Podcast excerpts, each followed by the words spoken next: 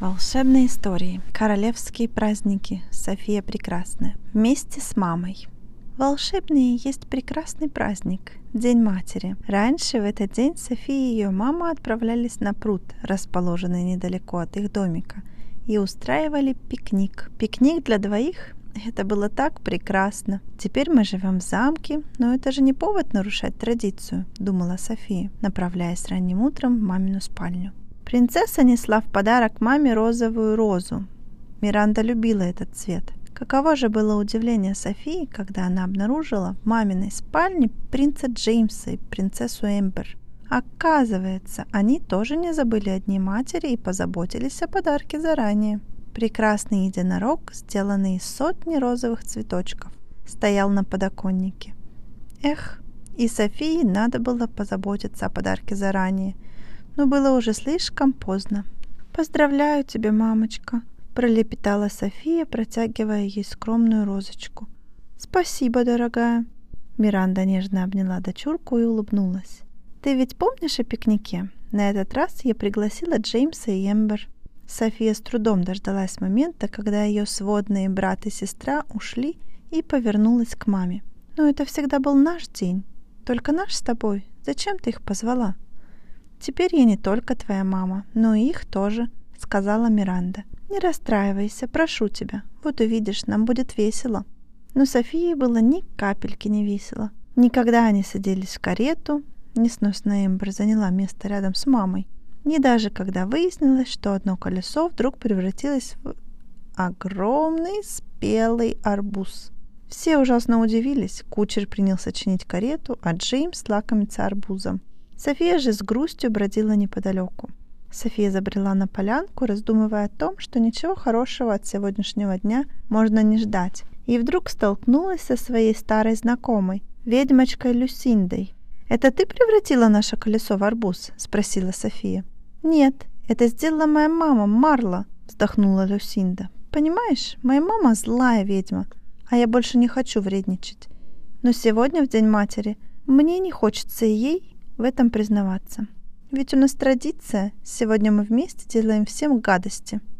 И Люсинда вновь тяжело вздохнула.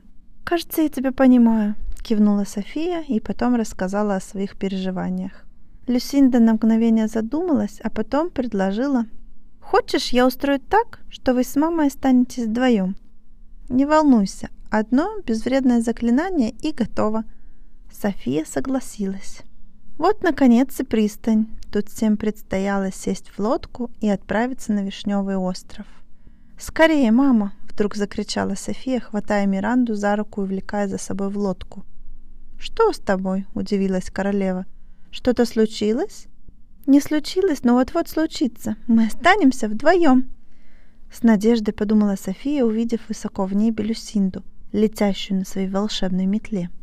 И Люсинда не подвела. «Фью-бумц!» Вода вокруг лодки вдруг пошла кругами, вспенилась, и из глубины вынырнули два огромных морских конька.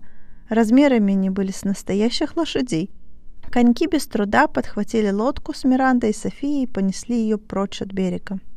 «Что это? Откуда эти морские коньки?» – заволновалась Миранда. «Должно быть, это подколдовали те же ведьмочки, которые превратили колесо нашей кареты в арбуз», – уклончиво ответила София. Но ты не волнуйся. Смотри, мам, они везут нам прямиком к Вишневому острову. Мы сможем устроить тут пикник вдвоем.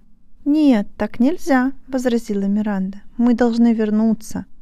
Во-первых, это некрасиво, а во-вторых, если тут есть ведьмы, то уже не до веселья. Мы не можем оставить Джеймса и Эмбер рядом со злобными ведьмами. Мы возвращаемся прямо сейчас. Морские коньки, доставив лодку почти до самого острова, уже уплыли но Миранда сама взялась за весла и принялась грести. Оставшиеся на пристани Эмбер, Джеймс и Бейлевик с изумлением проводили глазами уносящиеся в открытое море лодку с Мирандой и Софией. А потом стали думать, что же теперь делать. Надо было срочно бросаться в погоню за морскими коньками. К счастью, неподалеку стояла на привязи рыбацкая лодка, ее хозяин был рядом. «О, добрый человек!» — обратился к нему Бейлевик. «Не будете ли вы столь любезны и не одолжите ли вы свое судно для нашего судьбоносного путешествия?» Чего-чего? Не понял рыбак. Он был простым человеком и не понимал некоторых церемонных слов. «Можно взять вашу лодку?» — пояснил Джеймс. «Это очень важно», — добавила Эмбер. «Ну так бы сразу и сказали. Берите, конечно», — воскликнул рыбак. Эмбер, Джеймс и Бейливик моментально сели в лодку и поплыли. Миранда и София медленно плыли к пристани. Миранда и рада была бы грести быстрее, но у нее не очень-то получалось, когда в небе над ними появилась Марла и Люсинда. «Мама, что ты задумала?» – предчувствуя недоброе, вскрикнула Люсинда. «То, что у меня получается, лучше всего! Ха-ха-ха!» Рассмеялась Марла и направила свою волшебную палочку на спокойные воды реки.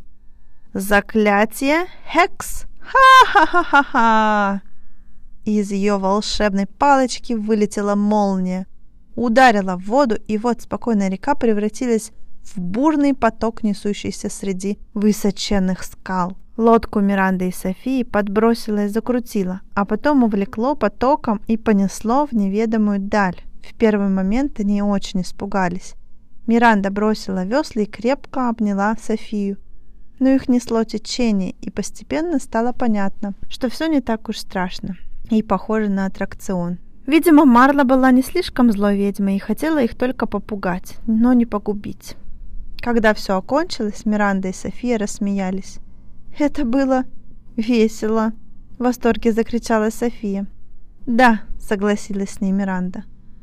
Оставив Миранду и Софию, Марла направилась к другим участникам королевского пикника. «Плекс-пекс!» Один взмах ее волшебной палочки, и Бейлевик вдруг превратился в лягушку. Второй взмах палочки, рыбацкая лодка обернулась огромным листом водяной лилии. «Я теперь лягушка? О, нет, нет!» — вскричал Бейлевик. «Ненавижу лягушек!» И «Ням-ням! Какой ужас! Кажется, я проглотил муху. Что делать?» «Мы не знаем». «Да». Бейлевик на самом деле проглотил муху. Это произошло мимоходом, ведь все лягушки едят мух. Однако на рассуждения о мухах и превращениях ни у кого не оставалось ни минуты. Их бывшая лодка, превратившаяся в лист лилии, попала в тот же поток, который только что унес лодку Миранды. Тем временем лодку Миранды и Эмбер вынесла к самому Вишневому острову. И оказалось, что в лодке осталась даже корзинка с продуктами. И как только она не вылетела на очередном крутом вираже. «Мы можем все-таки устроить пикник», — обрадовалась София. «Нет, не можем», — возразила Миранда. «Мы должны найти Эмбер и...» а, -а, -а Вдали в потоке показалось что-то зеленое, и на этом зеленом фоне были видны фигурки кричащих детей и... И вот уже лист Лили с Эмбер и Джеймсом вынесла к берегу Вишневого острова. «Мама! Мама!» Эмбер и Джеймс выпрыгнули на берег и бросились к Миранде, а та обняла своих детей, всех троих. «Как я рада, что вы все живы и здоровы!» С облегчением выдохнула Миранда. «Ммм, здоровы?» «Ну, пожалуй, только не я, ква!» — возразил Бейлевик. Но злоключения еще не окончились. Марла послала новое заклятие. Теперь на остров. Он поднялся из воды и повис в воздухе. «Что же это такое? Откуда все-таки взялись эти ведьмы? Кто они?» — рассердилась Миранда. «Это Люсинда, моя подруга», — со вздохом призналась София. «Она добрая ведьма, но ее мама злая. Я попросила Люсинду немного поколдовать, чтобы я смогла остаться вдвоем со своей мамой. Но ее мама Марла вмешалась и... Простите меня». Люсинда очень хотела отложить разговор с мамой на потом, но после заклятия, поднявшего остров воздух, она не выдержала. «Мама», — сказала Люсинда, — «прости меня, но я больше не злая ведьма, я добрая. Я пойду помогать Софии и ее семье. И Люсинда тут же полетела снимать мамины заклятие. Она очень старалась, но у нее ничего не получалось, и вдруг бац, и колдовство рассеялось. Правда, оказалось, что сняла заклятие не Люсинда, а сама Марла. Ведьма приземлилась рядом со всеми и сказала. «Да, я злая ведьма, но я очень люблю свою дочку. И если Люсинда решила быть доброй, что ж, я смогу это пережить. Я помогу ей.